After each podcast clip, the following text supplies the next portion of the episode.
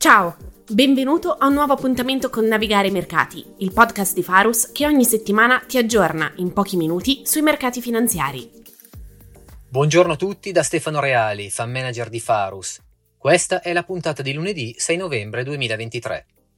Parlavamo un paio di settimane fa della sensazione che qualche cosa stesse cambiando sui mercati, in particolare sulla possibilità che il trend di rialzo dei tassi, che ci accompagna ormai da tre anni, con una sofferenza mai provata per gli investitori obbligazionari, potesse davvero volgere al suo termine ed il mese di novembre si apre confermando questo scenario. Commentiamo infatti una tra le migliori settimane dell'anno per i mercati finanziari, guidati a rialzo sia dai mercati azionari, con performance comprese tra il più 4 e il più 6%, che da quelli obbligazionari, dove per la prima volta da mesi si vedono tassi in calo tra i 40 e i 50 punti base.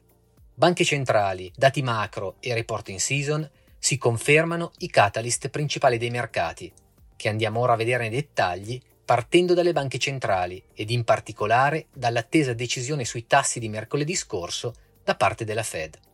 Come ampiamente previsto, la Fed ha mantenuto con un voto unanime e per la seconda riunione di fila invariati i tassi di interesse e la stretta quantitativa. Il presidente Powell ha chiarito che c'è la possibilità di un ulteriore inasprimento, mentre i tagli dei tassi non sono al momento all'ordine del giorno. Pochissime sono state le modifiche fatte rispetto al comunicato della riunione precedente, ma una da segnalare riguarda la valutazione più cauta sulle condizioni dell'economia, vista ora più debole di prima e definita come forte rispetto al precedente solida. Powell ha quindi ribadito che la Fed continuerà a procedere con cautela ed in modo dipendente dai dati. Tra le parole che forse più sono piaciute ai mercati pronunciate da Powell durante la lettura del comunicato e che hanno convinto i mercati sul fatto che si possa forse pronunciare la parola fine a questo ciclo di rialzo dei tassi, abbiamo il virgolettato che i rischi di fare troppo poco per l'inflazione rispetto a quelli che emergerebbero nel fare troppo sono diventati bilaterali bilaterali rispetto ai meeting precedenti dove i rischi di far troppo poco erano sempre stati considerati maggiori. Le parole di Powell fanno peraltro eco alle parole della BCE ascoltate la settimana prima e sono le stesse usate anche dalla Bank of England nel commentare la loro pausa al rialzo dei tassi, con il presidente Powell che ha fatto allusione al fatto che l'attenzione ora non è tanto su ulteriori aumenti dei tassi, ma su quanto tempo le banche centrali avranno bisogno di mantenere i tassi così alti per rallentare l'economia. Tassi alti che peraltro stanno già rallentando l'economia, come testimoniato dai dati macro che forse per la prima settimana da diversi mesi, contrariamente alle aspettative, sono risultati inferiori alle attese. Abbiamo infatti avuto numeri deludenti nel rapporto sull'occupazione ADP e nei dati ISM manifatturieri, mentre la Fed di Atlanta ha rivisto le stime del PIL americano per il quarto trimestre dal più 2.3% all'1.2%, con anche i jobless usciti al di sopra delle attese, fino ad arrivare all'atteso dato di venerdì sulle buste paga per il settore non agricolo, uscite sotto le attese a 150.000 contro le stime di 180.000, con l'ennesima revisione a ribasso di circa 40.000 unità del dato del mese precedente un trend di revisioni a ribasso di circa 40.000 unità ormai ben consolidato, che dobbiamo tornare al 2008 per poter rivedere.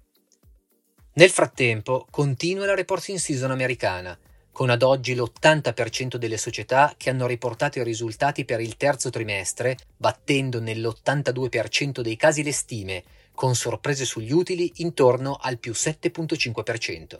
Da segnalare invece una reporting season europea non particolarmente brillante, con le società che stanno deludendo le stime di un 7% e diversi titoli che fanno registrare cali compresi tra il 20 ed il 40% nel giorno post risultato, senza però che questo abbia comportato impatti consistenti sull'andamento degli indici, che sono invece saliti, spinti dai rialzi di molti titoli e settori che ancora oggi risultano molto sottovalutati.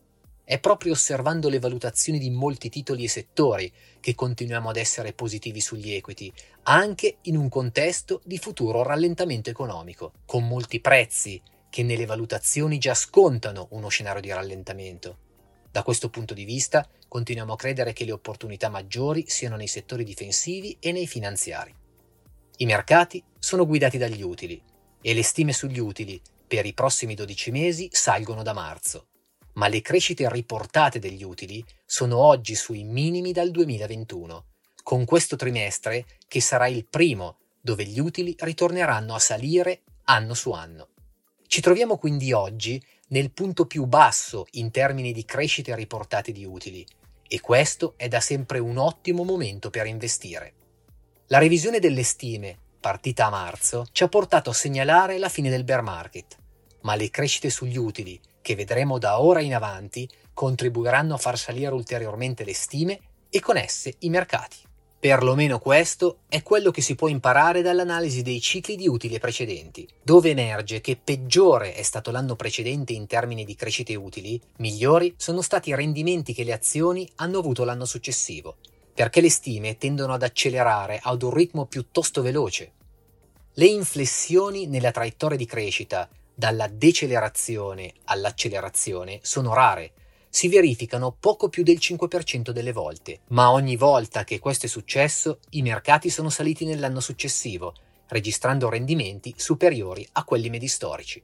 Citiamo infine un altro dato un po' nascosto, ma che crediamo abbia contribuito in modo sostanziale ad alimentare il risk on e riportare i tassi al di sotto del 5%. Stiamo facendo riferimento alla posizione accomodante del Tesoro americano nell'annuncio del refunding trimestrale, in cui si è trasmessa la volontà di ridurre le vendite di titoli a lungo termine, annunciando emissioni di debito molto più orientate sulla parte a breve, con la volontà di concludere le aste entro febbraio, sfidando le aspettative di un aumento delle emissioni nei prossimi rimborsi. Questa mossa viene vista dai bull positivamente per due motivi. Da una parte, potrebbe voler indicare la volontà di non appesantire ulteriormente la parte lunga che esprime già oggi tassi troppo alti. Dall'altra parte, indicherebbe anche il non volersi impegnare a pagare così tanto per così tanto tempo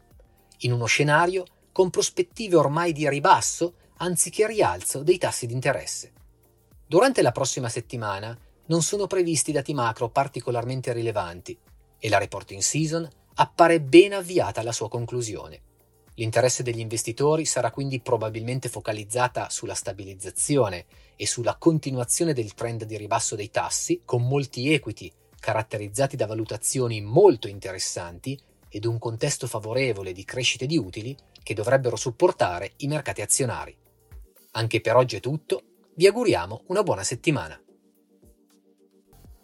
Le informazioni e le opinioni qui riportate sono prodotte esclusivamente a scopo informativo e pertanto non costituiscono in nessun caso un'offerta o una raccomandazione personalizzata o una sollecitazione di tipo finanziario o un'esortazione ad effettuare transazioni legate ad uno specifico strumento finanziario. Tutte le opinioni ivi espresse sono frutto della libera interpretazione, valutazione e apprezzamento del gruppo Faros alla data di redazione e non hanno alcuna natura contrattuale, né sono sufficienti per prendere decisioni di investimento. Le informazioni e i dati qui riprodotti sono ritenuti corretti, completi e accurati. Tuttavia, il gruppo Farus, sebbene utilizzi fonti ritenute affidabili, non rilascia alcuna dichiarazione o garanzia espressa o implicita sull'accuratezza, completezza o correttezza di dette informazioni e dati e, laddove questi siano stati elaborati o derivino da terzi, non si assume alcuna responsabilità per l'accuratezza, la completezza, la correttezza o adeguatezza degli stessi. I dati, le informazioni e le opinioni, se non altrimenti indicato, sono da intendersi aggiornati alla data di redazione